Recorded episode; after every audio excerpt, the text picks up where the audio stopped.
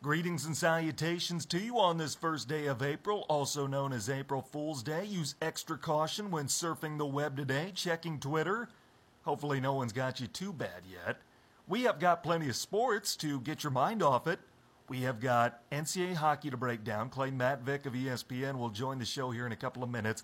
We've got a fantastic weekend of college basketball, maybe the greatest weekend in all of the NCAA tournament's history this weekend.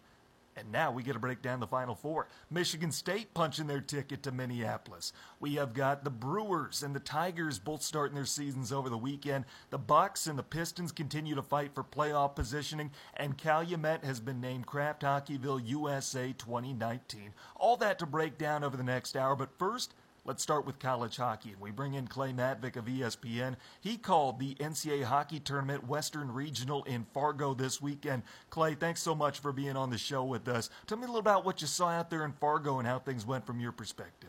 Well, AIC was the surprise of the tournament. Um, even though they only lasted one game, the fact that they won that one game was remarkable. I mean, they, they were the Cinderella story. Um, AIC had been basically an afterthought in college hockey for 20 years. I think this is their 21st year's Division One program, and not only was this their first NCAA tournament appearance, but it was the first time they had a winning record. So, I mean, it, really was remarkable, and uh, they don't have much of a budget, never have, still don't. But Eric Lang, um, who went to AIC, really took on a job that he thought he could you know get improvement and get improvement pretty fast. And, and he's used a, a European model, so to speak. He's got a lot of Europeans on the roster. He's got a lot of Canadians on the roster, mixed in there with some really talented Americans, and he's built something there in a short amount of time that um, has led to success. And I, you know, I, whether he stays there long term or not, I don't know, but. Uh, he has proven that that model can work, and he's got a bright future in the game without a doubt, whether it be there or somewhere else. But that that was really the story when they beat St. Cloud State on Friday night. The Huskies just can't seem to get over their issues of NCAA tournament underachievement. Uh, that makes them now, let's see, do the arithmetic here. They're five and fifteen all time in the national tournament, and that goes back to the late '80s.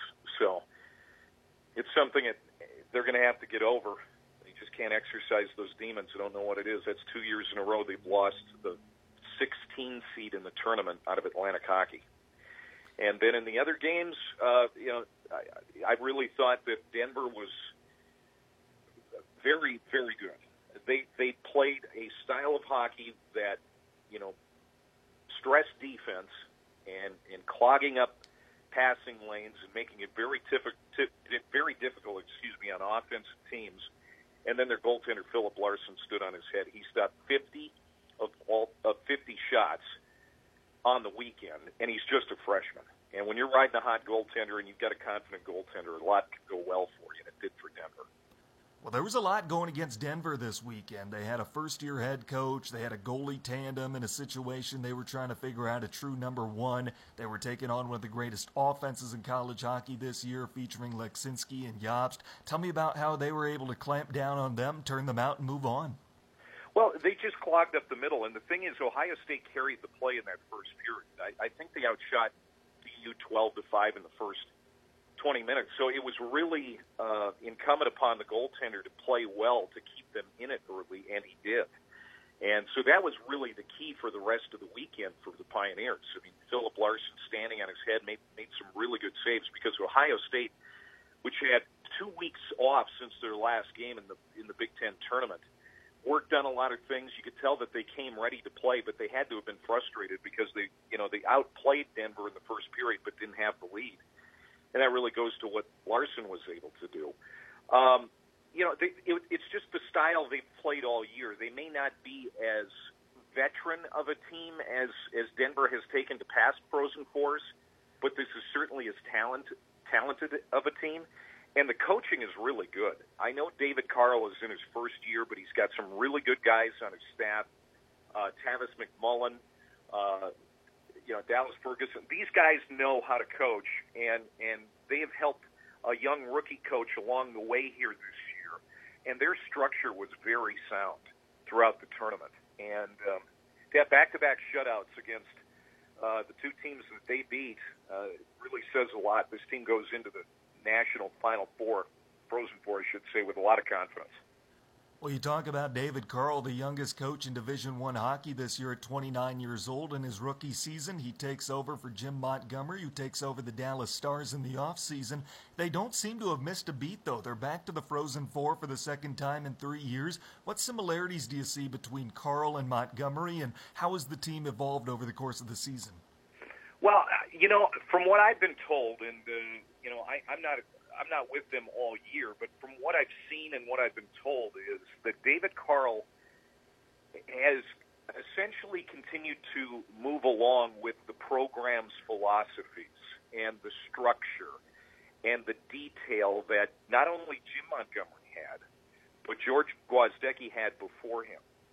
This is the 12th straight year that Denver made the national tournament and that spans three different coaches over that 12 years. So, it, what does it tell you? It tells you that, yeah, they've got they've had three really talented head coaches, obviously, uh, because it, it takes something not to screw it up too. But obviously, they've all bought into what Denver already had there, and that, and that goes to what George built up over several years.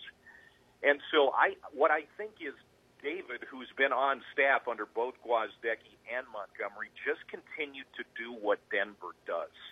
And that shows wisdom beyond his years. I mean, he's 29, but he's smart enough to know that if it's not broke, don't fix it. And and it's a very very structured, very disciplined Denver team, and it would not shock me if they win it all. Here's the thing, though: they've got to go up against Minnesota Duluth and, and potentially, and that is scary this time of year because I don't know if there's a better team in the NCAA tournament in the last you know 15, 20 years than UMD. Uh, we saw that again this weekend when they get playing in the national tournament, even if it's overtime. bet on UMD uh, because Scott Sandelin knows how to coach. Talking with Clay Matvick, college hockey insider at ESPN. He called the Western Regional in Fargo over the weekend. Clay, you had the opportunity to call the AIC upset over top seeded St. Cloud, another early exit for the Huskies after being tournament favorites. Did you kind of sense that there was going to be something special happening that night, or was it a surprise to you? Well, we were all surprised because we thought this was the best St. Cloud State team we'd seen in a long time. Um, even though they were the number one seed last year, um, Air Force has had a program for a long, long time, and, and Frank Serratore is as good of a coach as there is in Atlantic hockey, and and one of the better ones uh, across the country, to be honest. So from that standpoint, um, you, you know, it was an upset, but you weren't completely shocked. Things happen in college hockey. This is different because AIC had really not had a program that was even worth mentioning for 20 years and they're in their first tournament appearance. They only had two seniors. So this just didn't seem to add up. And especially with St. Cloud State bringing so many guys back, and their lone mission this year was to make sure that it didn't happen again. Yeah, it was a huge surprise. And I think I brought it up on the air about five minutes into the game. It's it's like okay, you know, here we are. We're five six minutes into the hockey game, and there's no score, and it even looks like AIC's carrying the play. And you can just hear the St. Cloud State fans thinking, "Oh man, here we go again." If I'm thinking it up in the booth, and the fans are thinking, you know, the players are thinking about it, and that's where you know they start to grip the sticks. Things get a little tight, and sure enough, you know, AIC scores the first goal, and and it was it was just a hard working goal at the side of the net. And when they popped it in, it was just like, hmm. Even though St. Cloud State has the more talent, and everything says that this should be a six to one hockey game, it's not going to be that. And if and if AIC has a puncher's chance in the third period, I'm going with AIC. And uh, you know, you could just feel it. And sure enough, well, it ended up being two one, and the one goal that St. Cloud State scores was, was fairly fluky. It went off a helmet on the power play. Well, Clay, I want to get your thoughts on this. According to the pairwise rankings, St. Cloud State has now been the losing team in three of the five biggest upsets in all of the NCAA hockey tournament's history. Could it have anything to do with the size of ice that they play their home games on? St. Cloud State plays their home games on an Olympic sheet of ice. That's not used during the NCAA tournament. Could that have anything to do with their postseason struggles? You know what? Uh, Dave Starman and I were talking about that off the ice, uh, off the air, I should say, about the ice. And uh, yeah, uh, I mean that is something that could could possibly be a factor.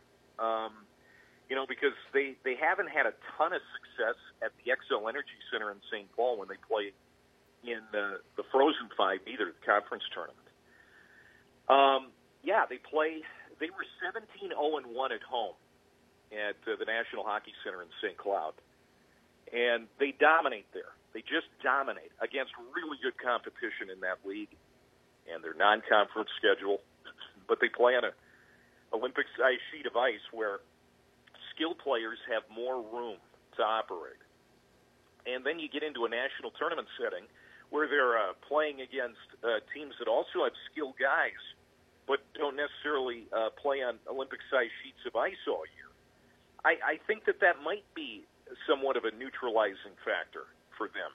Um, these Olympic-sized sheets of ice are starting to fade away, and uh, I know Minnesota's considering shrinking the size of their ice. I don't know if St. Cloud State's going to go that way or not, but I, I can't I can't think that that might not be a factor. That you know they get so used to playing on that big ice surface, uh, at least for their home games all year, and then when they get to the tournament, uh, Uh, everything kind of shrinks down to size, and they don't nearly have as much elbow room. Clay, how about the atmosphere out there in Fargo? Looking on TV, I saw plenty of green jerseys, a lot of Sioux, a lot of Hawks jerseys. North Dakota fans turned out in support, even though their team failed to make the NCAA tournament again. Tell me about the atmosphere and the attendance out there in Fargo this weekend. Well, it was really pretty good, all things considered. Yeah, they they had hoped that North Dakota was going to be there. I'm sure the NCAA hoped that because it would have meant uh, a bigger gate but they they did a pretty good job turning out, and especially on Friday night when St. Cloud was in it. Uh, you know, the building was, I would say, three fourths, four fifths full on Friday night. You know, Saturday night with AIC in Denver, which don't have big fan bases to start with, and then being geographically, uh, you know, handicapped, it was not a big crowd. But North Dakota fans that are just pure hockey fans who had already purchased tickets did show up. And so, you know, the building was was hardly quiet, and it's a great little venue. It's only 5,000 seat arena, and uh, so it's packed tight anyway. So what you need is, you know, 15 to 2,500 in there anyway, just to have some good atmosphere, and we had that. Uh, North Dakota fans are really good fans. It's just now this is two years in a row where they've been the host institution in the West and haven't been able to get a team in. And I know that that's you know, nagging on Brad Berry, but they'll get it figured out up there. They're they're too good of a program, and they have been for many years to not figure it out. Um, they will, but it was an interesting field this year when you consider that you know the Minnesotas, the Michigans, the North Dakotas, BC, BU. Who else am I missing? Wisconsin. I mean, those six, seven programs right there, you know, constitute about 40 national championships and none of them made the field. I think what it does is it speaks to the parity in college hockey and uh, the how hard it is to sustain excellence now because the talent pool is so spread out. Um, and, and it's geographically becoming more and more spread out. As you see Arizona State building a program, uh, you know, the talk is that in California, the Pac-12 is going to eventually get something going. It sounds like Illinois is going to have a program here in the near future. It's it, and, and if it sounds like it won't work, don't believe it. It will work because there's just way too many talented kids now uh, playing the sport, regardless of whether it's California, Florida, Texas, Maine, Washington State. All of the corners of the country are covered and all points in between. So college hockey's on the rise, parity is on the rise, and it's going to continue to be like this, where you know the the years of Minnesota, Michigan, uh, Boston College, BC dominating the sport are pretty much over. I not that they're not going to have years where they they they win the championship or have back-to-back years where they get to the Frozen Four. That's going to continue to continue to happen. But we're going to see years where a team like AIC pulls the upset in round one, and a, a team in its first year of existence, like Arizona State, not not first year of existence, but essentially a first year program as far as having their first taste of success gets to the national tournament, Arizona State. This is going to continue to happen because there are just too many good players out there. Want to go off that? Do you see anybody who didn't make the NCAA tournament this year that really looks primed to do something special next season? I look at teams like Tony Granato's Wisconsin Badgers squad. Do you see anybody based on their body of work, who they have returning, what they're building there? Anybody that looks poised to have a breakout season next year? Sure. Yeah. You know, the Big Ten had a down year. Let's be honest. Uh, they get two teams in, and the team that ended up winning the thing was really struggling down the stretch in Ohio State. Um, but you, you've got so much money in Wisconsin and Minnesota and places like that that it's going to be hard to keep them down. Um, the NCHC is still, to me, the best league in the country. Um, and, and now take that for what it's worth. I don't see a ton of the East until uh, probably February and March when I'm starting to study up for who might be in the tournament. Uh, but uh, you know, I do see enough of the NCHC to know that that's still you know top to bottom the most competitive league. I say look out for Miami. I think they're going to get that thing figured out. Um, they, they're going to make a coaching change there. Uh, Rico Blasi, uh, you know, leaves a very very healthy program. Yeah, hasn't won here like it should in the last few years, but that's a healthy program that just needs a new voice to lead it. I, I, I think Miami's going to be down for a very short time, and they'll be back. But uh, you know, it's it's just it's going to be good again next year. College hockey is is very very healthy. It's growing, and uh, it's it's always fun to be a part of this in March. Talking with Clay Matvick, college hockey insider at ESPN. He covered the Western Regional in Fargo this weekend. Clay, you had the call for AIC's upset over St. Cloud State. To you, was that the biggest surprise of the tournament, or was there something else that caught your eye? Um, I thought, yeah, that, that that's by far the biggest surprise of the weekend um, because you know it might be the biggest upset in the history of the tournament, uh, depending on who you ask. But I, for my money, it was the biggest upset of the weekend. Uh, you know, I, I thought Minnesota Duluth nearly bowing out to Bowling Green in the first round was uh, was shocking. I, I didn't I didn't expect Minnesota Duluth to struggle as as much as they did, but they did win. And that's the bottom line. Minnesota State's got a little bit of a thing um, like St. Cloud State does, uh, and and for them to lose in the first round was was disappointing. But the thing is, they got a tough draw. They had they had to play Providence in Providence and you know, I if up to if it's up to me, I think that that should be changed. If you deserve a one seed, then you shouldn't be punished by playing a team on their home ice. Um, you know, if Providence has to be in the tournament because they're the host, I get that, but make them the three seed then. Don't make the one seed have to play the four. you know what I mean? Uh, but maybe that wouldn't have changed things for the Mavericks because maybe they just had an off day. From what I could tell, it just it kind of it kind of imploded on them. They had the three nothing lead and then they you know lose six three. So Minnesota State's got to get over that thing of uh, of like the St. Cloud State has, is they at some point have to slay the beast, exercise the demons, and get past that first round because their NCAA track record here in recent years isn't very good either. Well, Clay, we now know who's heading to Buffalo here in a couple of weeks. UMass, Providence, Denver, Duluth. What do we watch for in Buffalo?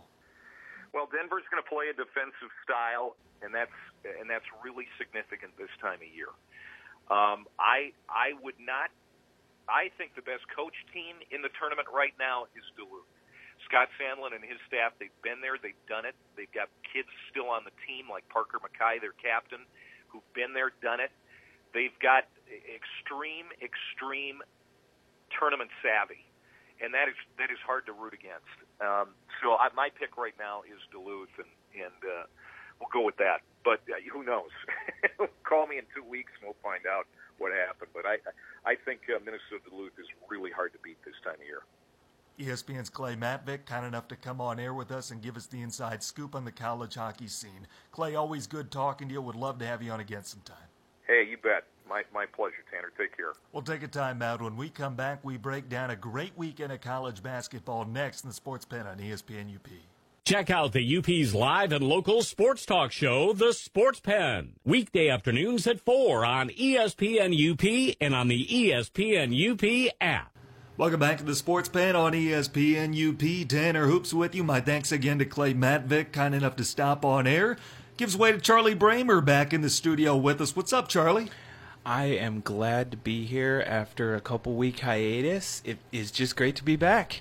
Well, I tell you what, you're coming in at a good time because opening day was this weekend. We had our first taste of real baseball. We had basketball that really exceeded expectations this weekend, should we say. This might have been the greatest weekend of NCAA tournament games in all of what, history? That might be an over exaggeration, but it might not be too far off, man. It's hard to beat a weekend like this.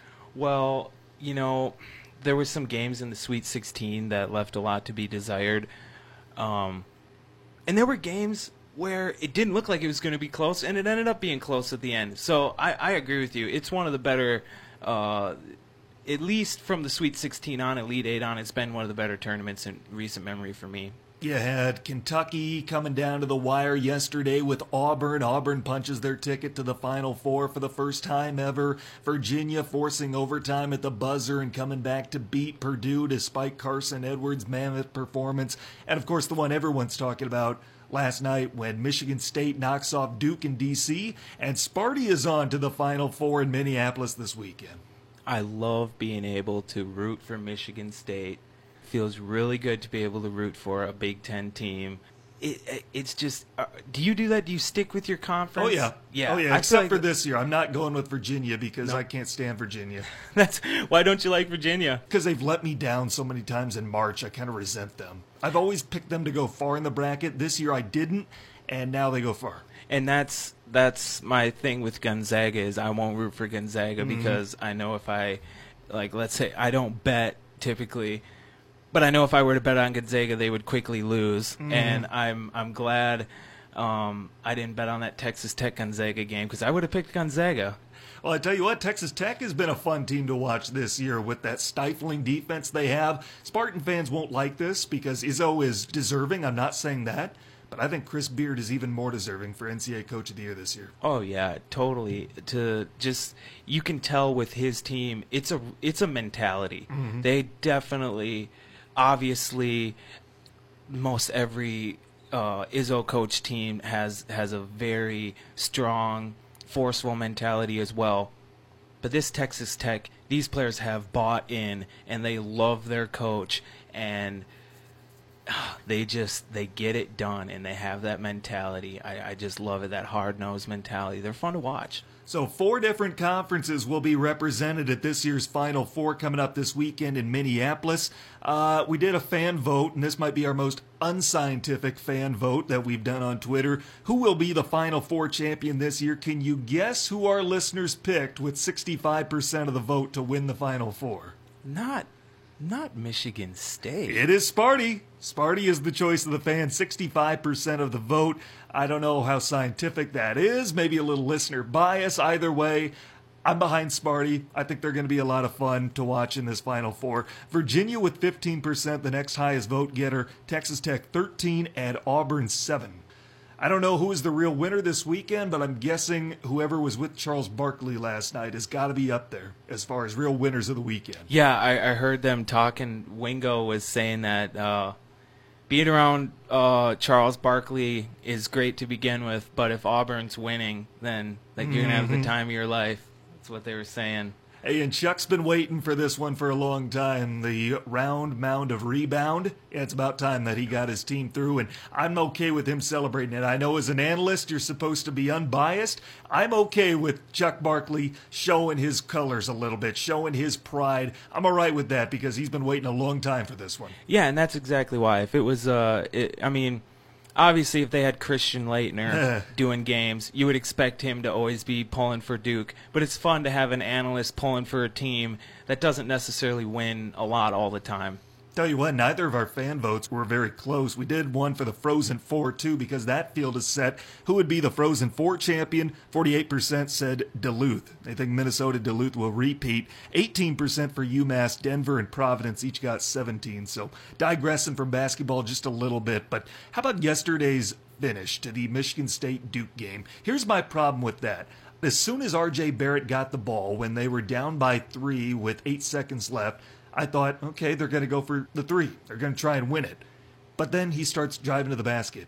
If the design play was to go to the basket, go for the tie, and get the two, why did Zion not get the ball? Don't tell me about the job Michigan State was doing defensively. This is all that Zion's been doing. This is why he's a phenom, is because triple teams don't matter to him. He still gets it in the biggest moment and he still converts. Why did Zion not get the ball with eight seconds left if they were going to the basket?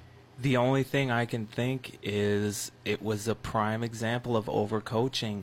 I've I've seen it. I, I haven't seen it so much with my teams this year, um, but in the past, I've seen guys. Okay, they're they're double teaming our number one player, so in crunch time, we're gonna pull a fast one on them and get it to so and so. You know, because because they think they have a matchup or whatever. When there's 10 seconds or less in a game, that is overcoaching and you would like to think Coach K would be the last guy to make that mistake. Right. I'm thinking either that happened or somebody was not somebody's in big trouble. Right. Right, because if RJ's getting the ball, I'm thinking he's going to shoot. You know, if they're going for three in the win, then I understand giving it to RJ over Zion. But if they're trying to attack the basket, doesn't matter if he's got three guys on him. Zion is going to get to the basket. That's exactly why he came to Duke. Right. Moments like that and he doesn't even get the ball. I don't think he got it the last two possessions. Yeah, and and it, it's it's very strange. I've heard people today talking about, oh, that's not how Zion's going to want to leave the NCAA. He, he he might come back. This, that, and the other thing. He knows his money's going to be there. After his injury troubles this year, mm-hmm. a that alone I think would keep him from coming back to NCAA playing basketball for, for free. No, thank you. Um, but but that right there not getting the ball in crunch time, why would he want to come back again for that? Mm-hmm. If anyone tells you that Zion is thinking about coming back to Duke next season, immediately drop any sports credibility for them. It's just not going to happen. right? Yeah. Don't believe anything not else they say about sports. I, I, that is a good. That's a very safe way to play it. The sad thing about that is, though, the next time Zion plays a meaningful basketball game, will probably be when he's on the wrong side of 30 because he's going to go to the Knicks. Same with RJ Barrett. He's going to go to Cleveland. That will be the last meaningful game either of them will play until they're 30 plus years old. You don't think they could make it meaningful? Just nope. th- their presence wouldn't make it meaningful? Well, it wouldn't be meaningful like for a postseason chase. It'd be kind of like what Devin Booker does out there in Phoenix. Like, he's hard to read. He's a great scorer, but he's never played a meaningful NBA game in his life, and I'm not sure that he will it's going to be the same way with Zion and RJ unless they go somewhere else or they get some pieces around them. And I really thought New York had something going, and and I thought, you know, obviously talked about them now. It's a weird time to be talking about the Knicks, but there were some teams that will be picking high this year in the draft, like the Hawks again and and the Knicks again. I thought in the future we were going to look back and think, oh, that Porzingis um, uh, injury was almost a blessing in disguise because it allowed them to get Zion, and then now they've got two legitimate stars, and obviously that's not going to be the case anymore. No, no. Poor Knicks. They're in this endless rut of being owned by James Dolan and scaring away everybody who could potentially come and make their franchise better. Right. I tell you what, looking at stat of the day, I found a bunch of stats of the day. I could not pick just one. So I've got like a list of stats of the day. Tell me what you think about some of these. So for the 14th year in a row, one seed loses in the first round of the college hockey tournament. Again, that's historic if that were to happen in basketball. It's only happened once. It's happened 14 years in a row in hockey. This year, it happened twice. Oddly enough, there are going to be more hockey number ones in the national semifinals than there are basketball number ones, even though more fell in the first round this year. Yeah, and, and I don't know. That's you see more more parity, I guess, so to speak, in the first couple rounds in the hockey tournament. But it is kind of funny the way you put it there. It, it, it's not something you would have expected then. Based on the pairwise algorithm, three of the five biggest upsets in the history of the NCAA hockey tournament have occurred in the last four seasons, and the loser in all three of those games has been St. Cloud State. They lost to Ferris State, who was 30th out of the 60 teams in 2016. They lost to Air Force, who was 27th in the pairwise out of 60 teams last year. And on Friday, they lost to the 31st out of 60 AIC, who was playing in their first ever NCAA tournament game. And then the other one seed to go down this weekend was Minnesota State of Mankato, who has been to the tournament five times in the last seven years. Their all-time tournament record is 0 6. They blew a 3 0 lead after one period, lose 6 to 3. I would not have guessed that Mankato no. has not won a game in that no, tournament. As that good as they've been, they've never won in the NCAA tournament. Wow. What else do we have for stat of the day? This one getting into a little more of the basketball side of things. Carson Edwards is the first player with multiple 40 point games in a single NCAA tournament since Bo Kimble back in the 1990s. Uh, he's also the highest scorer in a single NCAA tournament since Derrick Rose back in 2008 when Memphis lost to Kansas in the national title game. Uh, here's a little Minnesota Twins stat. This weekend, Jose Berrios and Jake Odorizzi became just the second pair of teammates that each recorded at least 10 strikeouts in the first two games of an MLB season. The only other duo ever to do so, Curt Schilling and Randy Johnson of the 2001 Diamondbacks. So, if that has anything to foreshadow the twin season, I'm pretty happy.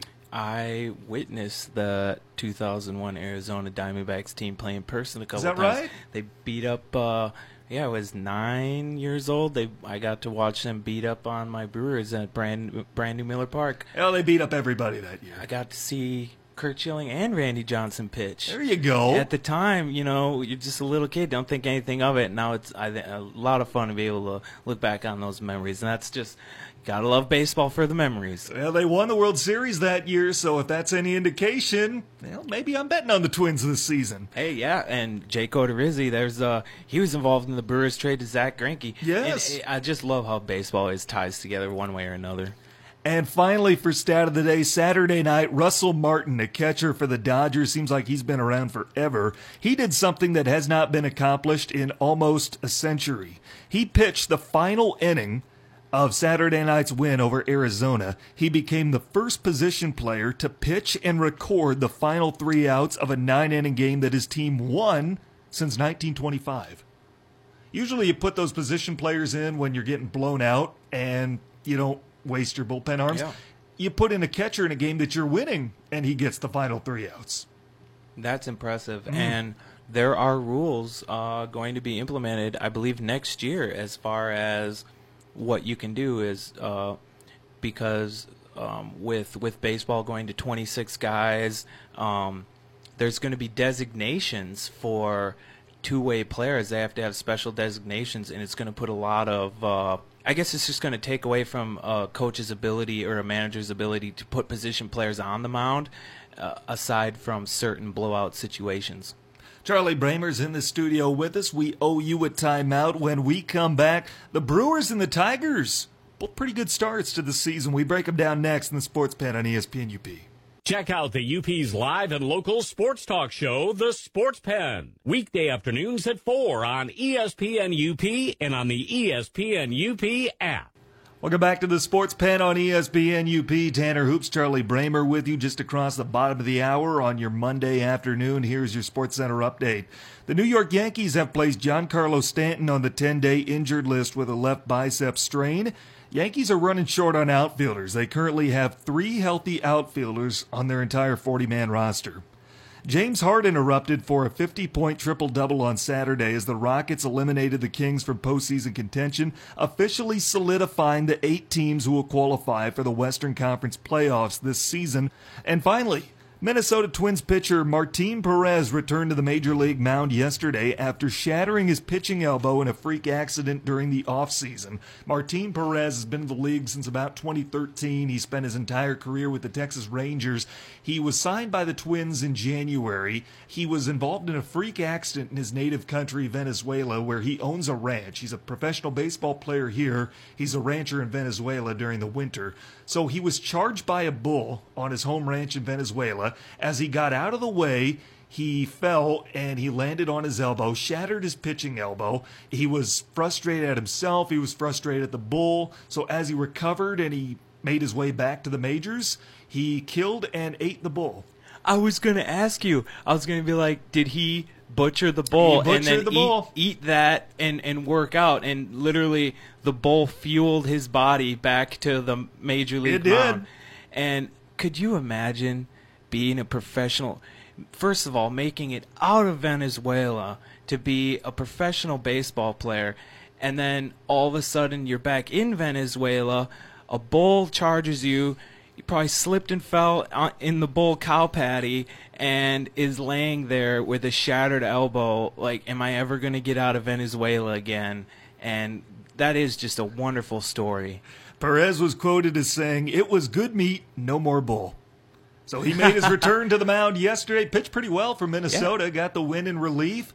Uh, the plan is to make him the fifth starter. Right now, the Twins are carrying four starters because the schedule works out where they don't need a fifth starter for the first couple of weeks of the season. So the plan is to slowly work him back to being a starter by giving him some long relief outings like they did yesterday. And we'll see. I mean, as a Twins fan, I certainly root for him. As a fan of baseball, I'm rooting for him. So he looked good yesterday. It was encouraging, a good microcosm of success. Yeah, and isn't it just amazing?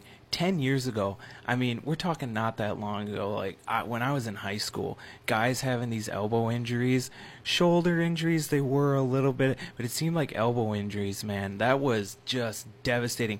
Now they're giving guys. They're redoing guys' elbows as preventative measures. Mm-hmm. Guys are gaining velocity from having these elbow from UCLs and Tommy Johns and different repairs.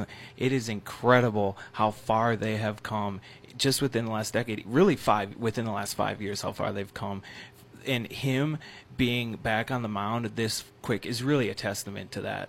Well, I tell you what, the Twins weren't the only ones in action this weekend. Brewers and Tigers both get the season started. I think both fan bases got to be pretty happy with how opening weekend went. The Tigers, I know, didn't have high expectations for this year. They won two exciting games north of the border, and they split the four game series against the Jays. And Christian Yelich is picking up right where he left off last season four home runs in as many games, walks off St. Louis yesterday. As a Brewers fan, how about your thoughts on opening weekend? The Brewers bullpen is really giving me a cause for concern. Is that right? Um, Alex Wilson came out. Obviously, Tigers fans are going to be very familiar with him. Um, he's been one of their better bullpen pieces for the last four or five years.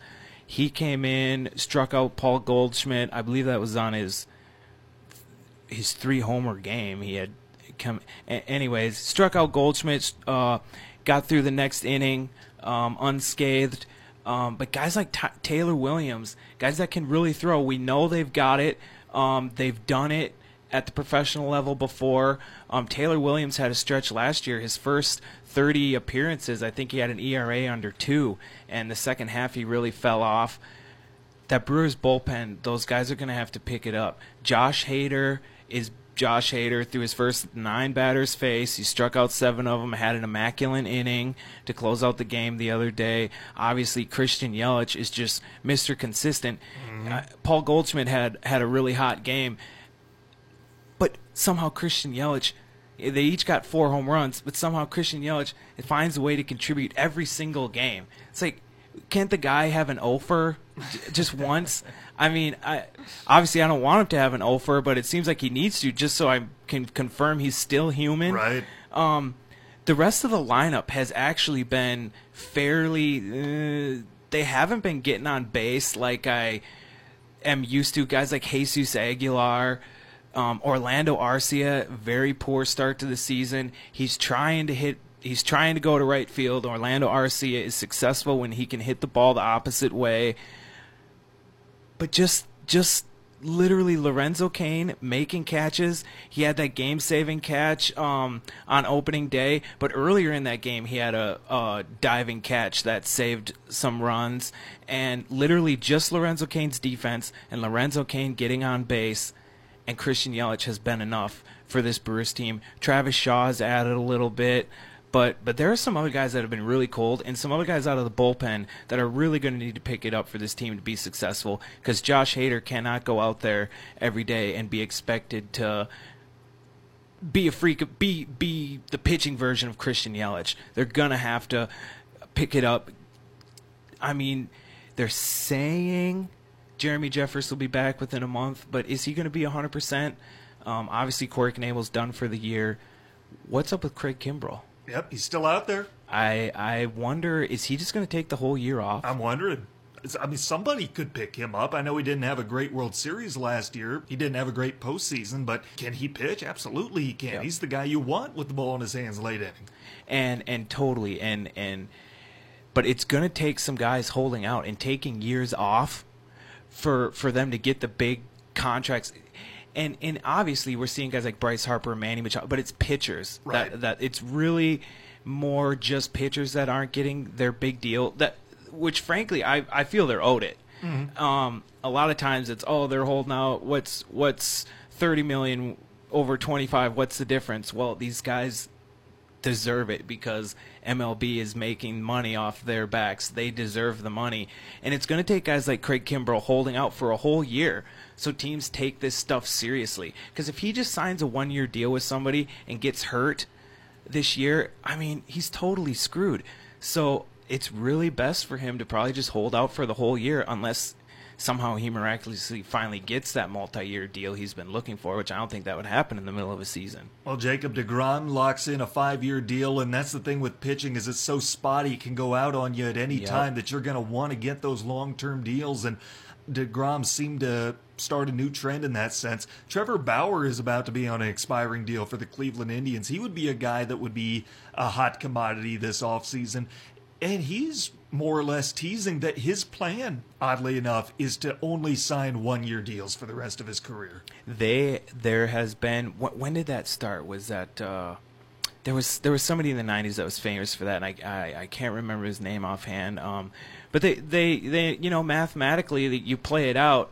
If you can count on yourself, and if you magically don't get injured, doing year to year deals it can really maximize your uh, money making potential throughout your career. Um, it's what brought Yasmani Grandal to the Brewers, and a lot of other deals throughout baseball, these one year deals, guys like Brian Dozier's and other guys that really deserve multi year deals, more pitchers than anything, because baseball is really going in a trend of these younger guys can throw and they're realizing analytically and it's kind of thanks to analytics that these pitchers aren't getting their multi-year deals because they're looking at the analytics and realizing that the back end of these deals, these these teams are really getting screwed on these deals, and and younger guys that have the stuff are fairly comparable analytically. So teams like the Brewers, they're throwing out 21, 21 year old Freddy Peralta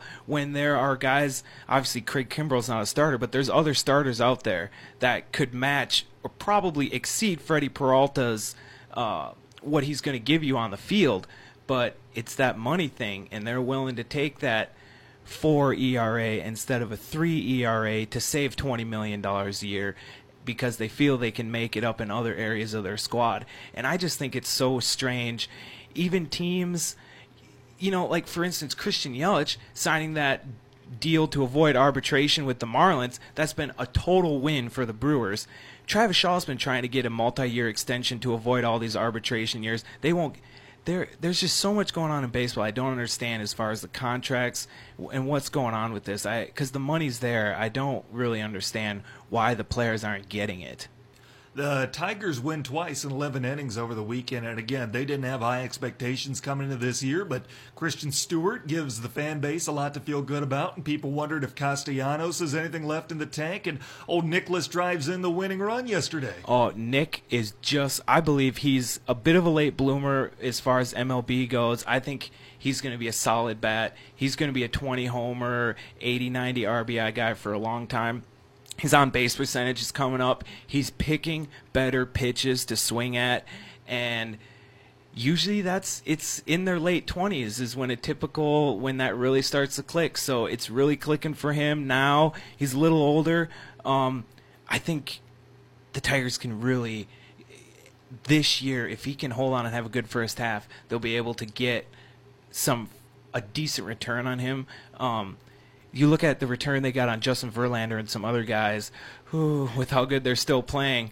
But I was really disappointed to see Miguel Cabrera get get hit by a pitch. Mm-hmm. He's he's obviously playing through that. Last year he said he wasn't going to play through injury anymore. He's playing through this injury, and he's gone 0 for 6 since he got hit. I just wish you know, as soon as an older player starts playing, when a guy's younger, they say, "Oh, his production's down because he's injured." When a guy's older, as soon as his production starts to dip, even if it's for just a few days, it's because he's older. It's not because he's hurt. Right. Even though it's because he's hurt, and I just really hope Miguel Cabrera. I know you're not listening, but if somehow telepathically you can hear me, don't play hurt, man, because you're way better than what we've seen out of you lately. His hard hit contact, um, his barreled balls, he's still right up there statistically at the top of the league. The guy can rake. He's just been really bad luck injuries, and I don't know why people are thinking he doesn't have it anymore. He's just been playing injured. Well, I tell you what, we got a little less than a minute before the break. We have got both those teams in action tonight. You've got the Brewers visiting the Reds. You're going to see Tanner Roark, a guy who isn't the same guy he was a few years ago against Zach Davies. Tigers go over to take on the Yankees, who dropped two out of three against Baltimore, believe it or not. Tell me a quick preview of those two. Well, I really think the Tigers have an opportunity to steal a couple games from the Yankees. Um, I feel like the Yankees really play down to teams. Um, at least that's what happened, I think, over the first series. Uh, the Brewers, this is a huge game for the Brewers. Zach Davies, this is 200 innings that they did not get last year. This between Zach Davies and Jimmy Nelson, that could potentially be 400 innings, 350 strikeouts. These two guys coming back from injury are the reason why the Brewers did not sign a big name free agent. One of the three younger guys, whether it's Freddy Peralta, Brandon Woodruff, or Corbin Burnes, is going to be knocked out of the rotation for the return of Jimmy Nelson. Corbin Burnes struck out 12 through five innings uh, yesterday. So I think Freddy Peralta is going to be the one to get knocked from the rotation.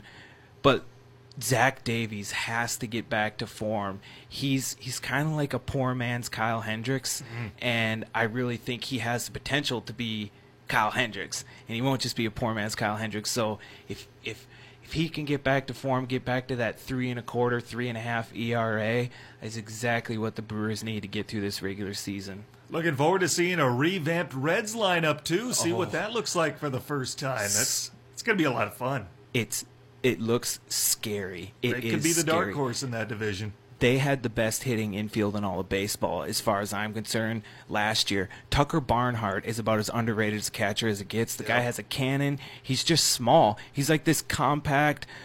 Oh, he's just a, he is such a good catcher behind the plate. He's just got a cannon, he, and he can hit. He can hit for power. But now Yasiel Puig looks right at home in Cincinnati, and he was always playing. I think there was just something weird going on with him in L.A. And now with how he talks about it, he was not comfortable in L.A.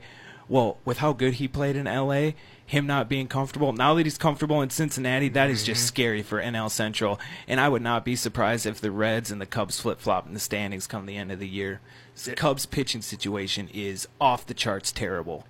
Tanner Hoops, Charlie Bramer with you. We owe you our last time out when we come back. Bucks and Pistons continue to fight for postseason positioning. Plus, the most cruel April Fool's Day joke in all of sports. We tell you about it next in the Sports Pen on ESPN UP. Check out the UP's live and local sports talk show, The Sports Pen, weekday afternoons at 4 on ESPN UP and on the ESPN UP app. Welcome back to the Sports Pen on ESPN UP. Just about to the 5 o'clock hour. Tanner Hoops, Charlie Bramer with you. Hope your April Fool's Day is going well and you're being safe, being savvy on Twitter, on the internet. Have you been pranked yet, Charlie? I have not been pranked, but I've kind of been in a bubble. I, I have. I fell for one earlier Oh, you got pranked? I fell for it before I share? even got out of bed. Yeah, of course I'll share. Right on. Before I even got out of bed, I was on Twitter, just woke up, and I see breaking news. Blake Griffin has been shut down for the remainder of the Pistons season. And I'm thinking, you got to be kidding me. I mean, he missed their most recent game. He's going to miss tonight's game with left knee soreness. But I didn't think it was that serious. This is just on my brain. I'm getting ready for the day. I'm in the shower and I'm still thinking about this. And I'm like, what day is it today? Maybe I better Yeah. check the internet. And then I do, and I'm like, oh boy, well, it got me, so we'll see how the rest of the day goes. But I tell you what, the best one I've heard all day, though, happened amongst NFL coaches. Cliff Kingsbury and Sean McVay were a part of the greatest April Fool's Day joke that I've heard of all day. Those two are friends. They went out to eat together. They brought along Patrick Mahomes, who was Cliff Kingsbury's quarterback when he was at Texas Tech. So all three of these guys are together. Sean McVay concocts this scheme where he has a friend text him while they're all together going out to eat. He saves the friend's name in his phone as Roger Goodell, and he has the friend text him, I'm hearing that you and Kingsbury went out to eat together. You're in violation of tampering. I'm stripping you both of first round draft picks. And keep in mind, Kingsbury has the number one overall pick this year, and his team is banking on cashing that one in.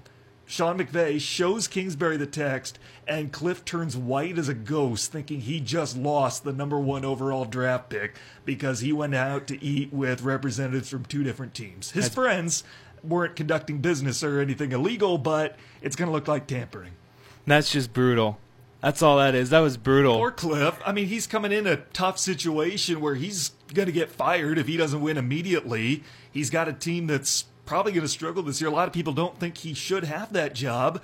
And he's banking on getting the number one overall pick. And for a brief moment, he thinks he's not going to have it anymore. Because not only does that number one pick, does his job, it depends on that number. It depends on him hitting on that number one pick, much less having it at all. Mm-hmm. Can so, you imagine if he were the one that cost Arizona that number one oh pick? Oh man, it would be. He might never get another job in the NFL again.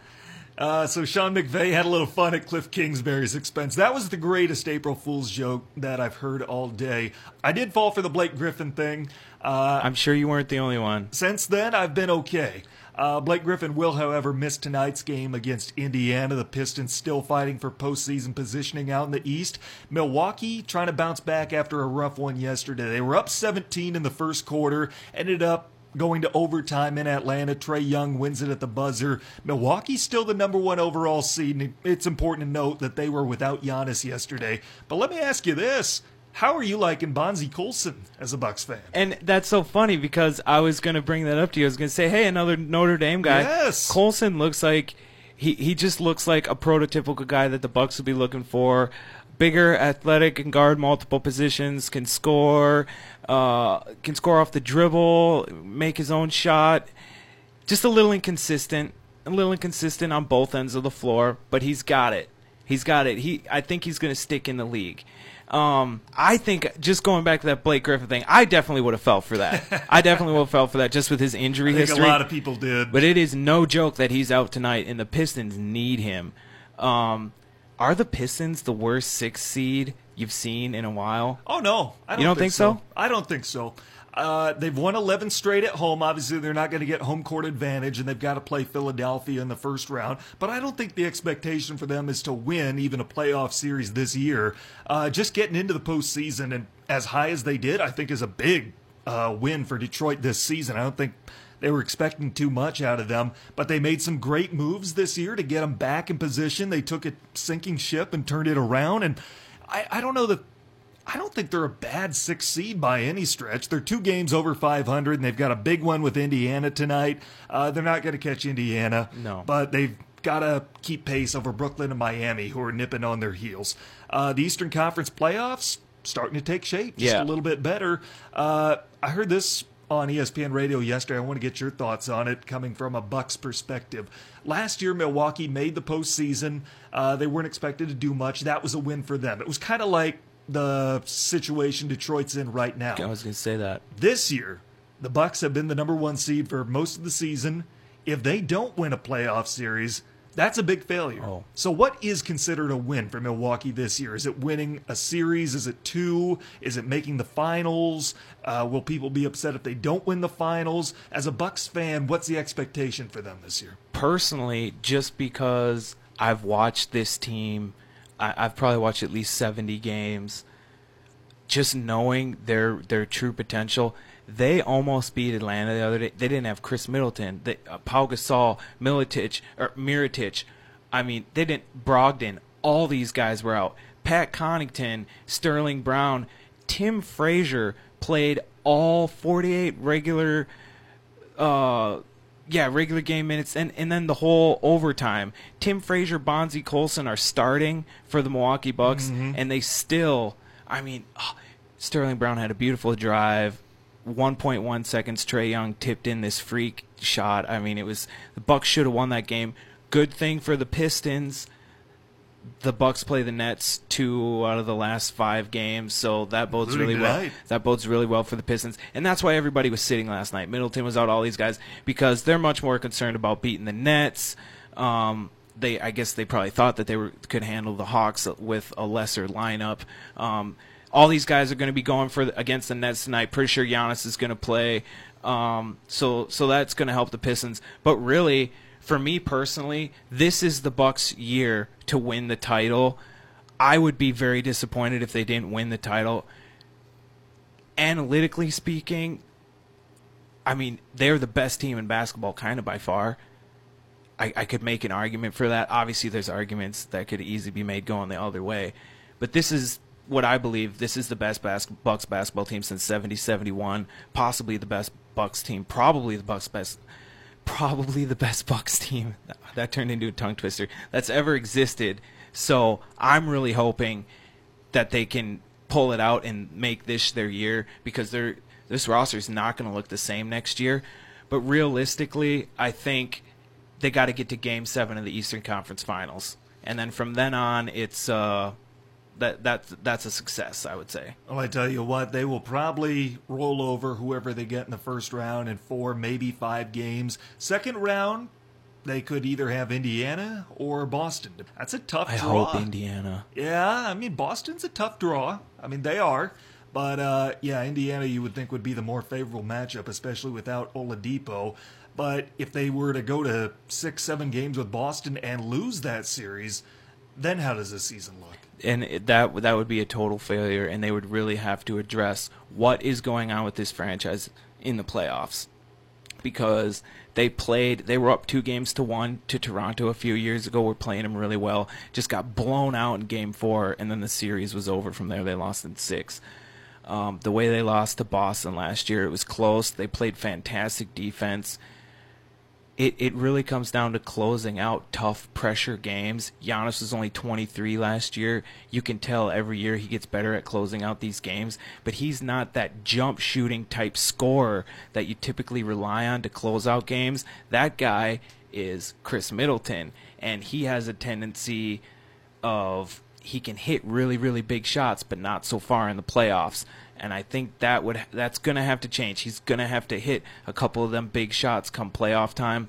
Right now it really seems like the Bucks aren't too concerned with getting to 60 wins. I think they're going to. They just have to go 2 and 2 their last 4 or 5 uh, 2 and 3 their last 5 games, 2 and 2 their last 4. I'm not sure how many they have left exactly. But with with they're only up 3 games on the Raptors right now they're they're they're pretty much guaranteed that one seed. So if they don't get to at least Game Seven of the Eastern Conference Finals, that would have to be.